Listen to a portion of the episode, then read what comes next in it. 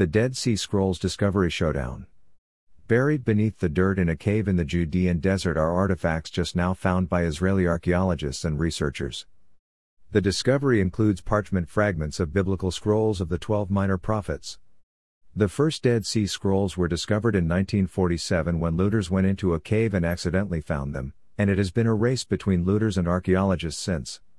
The first Dead Sea Scrolls discovery in nearly six decades was announced on March 16 by the Israel Antiquities Authority IAA, marking a major victory for archaeologists and engaging the interest of looters.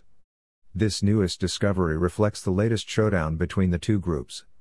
Israel is a country where half of the land is considered an ancient historical site, and in broad daylight, so to speak, archaeologists and illegal excavators are engaged in a very public race to see who can get their hands on artifacts first.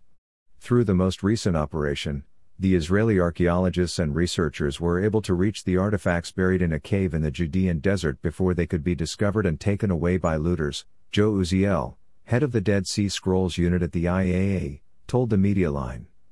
In addition, they found them in their original context, he said.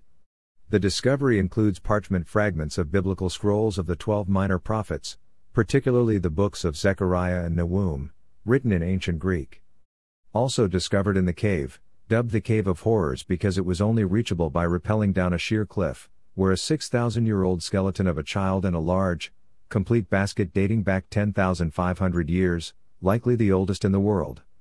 The Judean desert, Uziel said, is a hotbed for relic theft because the climate preserves items in a way that would be impossible elsewhere.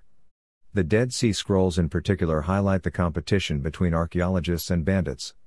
The first Dead Sea Scrolls were discovered in 1947 when looters went into a cave and accidentally found them, Uziel said. The most historical accounts say a young shepherd boy made the initial discovery. Then, afterwards, throughout the apostrophe 40s and apostrophe 50s, there was a sort of race between looters and the archaeologists to try to get to the caves first. A lot of the times, the looters got there first, he said. This problem increased during the last year, probably because many people were unemployed, so they started to look for antiquities in order to sell them. Professor Noam Mizrahi, senior lecturer in the Bible department at the Hebrew University of Jerusalem, disagrees with this characterization of illegal excavationists, particularly those who found the Dead Sea Scrolls. I'm not sure they would define themselves as bandits, that already reflects the point of view of the establishment, he said. The first Dead Sea Scrolls were found by Bedouin shepherds accidentally, and once people understood that it was a genuine discovery, shepherds and other people went to the Judean desert to see if there were more findings of this kind, which they did find, he said. Archaeologists say that it is crucial to get to the artifacts first in order to find them in as undisturbed a manner as possible. In the case of the most recent discovery, the artifacts were found in a cave that was excavated by archaeologists after unauthorized digging. Once the archaeological context is disturbed, then huge amounts of information is lost forever, Mizrahi said. In archaeological contexts, we always have hints in the story of the deposition, and the story of the deposition tells us a lot about the society and the culture of the time. This is really why there is a kind of a race because archaeologists learn a lot from the context in which these scrolls and other items are resting, he added. Still, the new find was undisturbed enough to give archaeologists an idea of when the scrolls were left in the cave. Let's say we take the finds and do special analysis to date them, like radiocarbon dating, that would date the scroll, but it wouldn't tell us when it was deposited in the cave, and that's an important part of the story, Uziel said. We haven't dated using radiocarbon, but we know paleographically according to the types of letters that it dates to some 100 years earlier from the place that it was found, Uziel said. It was taken there by rebels who were escaping the Roman army and were hiding and basically waiting for the day that they could come back out. That tells us a lot about how important the scroll was to these people because if you take a look at what people need or stress, they take with them what's very important, he said. Illegal excavations are such a problem in Israel that the IAA has an entire unit dedicated to stopping unauthorized digs. The issue predates the establishment of the State of Israel and is only getting worse, according to Dr. Eitan Klein, Deputy Director of the Antiquities Theft Prevention Unit at the IAA. Klein noted that the IAA inspectors, who are authorized to act under the law like police officers, find about 300 cases of looting each year in Israel. This problem increased during the last year, probably because many people were unemployed, so they started to look for antiquities in order to sell them, he said. Israel's antiquities law was established in 1978, an offshoot of a law against the practice established during the British Mandate, which establishes that every artifact belongs to the Jewish state. The law also prohibits the use of metal detectors, excavation on ancient sites, and exports of any relics found on ancient sites without a permit.